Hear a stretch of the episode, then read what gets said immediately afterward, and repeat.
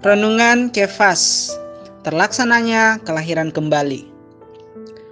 Yohanes 12 ayat 24 berkata Aku berkata kepadamu Sesungguhnya jikalau biji gandum tidak jatuh ke dalam tanah dan mati Ia tetap satu biji saja. Tetapi jika ia mati Ia akan menghasilkan banyak buah.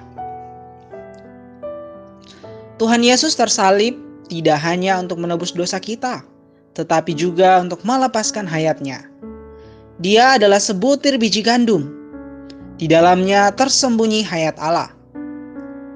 Saat ia ditinggikan di kayu salib, ia menerima penghukuman Allah bagi kita, orang-orang yang berdosa.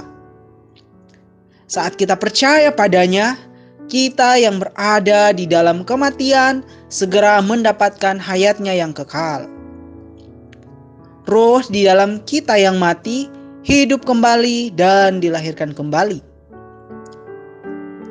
Bagi kita, penggenapan penebusan Tuhan Yesus bersifat objektif, terjadi di luar kita, belum tergarap ke dalam roh kita. Melalui Roh Kudus, apa yang digenapkan Tuhan Yesus digarapkan ke dalam kita. Yang Tuhan Yesus genapkan adalah fakta dilahirkan kembali yang dilakukan Roh Kudus membuat kita mempunyai pengalaman dilahirkan kembali. Sobat Kefas, siapa pun yang ingin dilahirkan kembali tidak memiliki cara lain kecuali percaya. Tuhan Yesus telah menggenapkan penebusan. Ia menunggumu percaya. Roh Kudus sedang bekerja mengharapkanmu untuk percaya. Asal kamu percaya, dan benar-benar percaya Roh Kudus masuk ke dalammu sehingga kamu mendapatkan kelahiran kembali. Terang hari ini, bagaimanakah kelahiran kembali benar-benar menjadi pengalaman kita?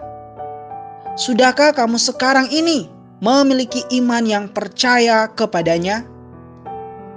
Teman-teman, Sudahkah kelahiran kembali ini terrealisasi di dalam penghidupan kita? Mari bersama kita berdoa bagi setiap sobat kefas yang belum mendapatkan kelahiran kembali, biarlah semakin memiliki hati yang percaya sehingga mendapatkan kelahiran kembali. Puji Tuhan, Tuhan memberkati saudara-saudari.